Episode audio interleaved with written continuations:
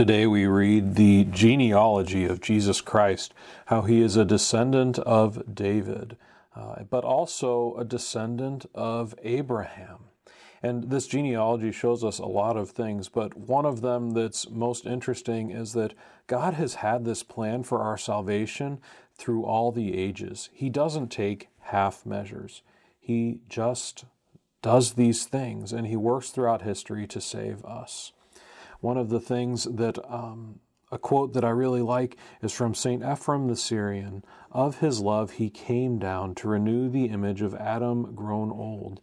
And we see through all these generations of Jesus's forefathers this image of Adam, and we see so many of them have made mistakes, and they've grown old. They've lost their idea of who God is. So as we focus and, and look towards Christmas, let's remember who came to save us and allow him to renew our hearts in that silent coming as a child in the manger.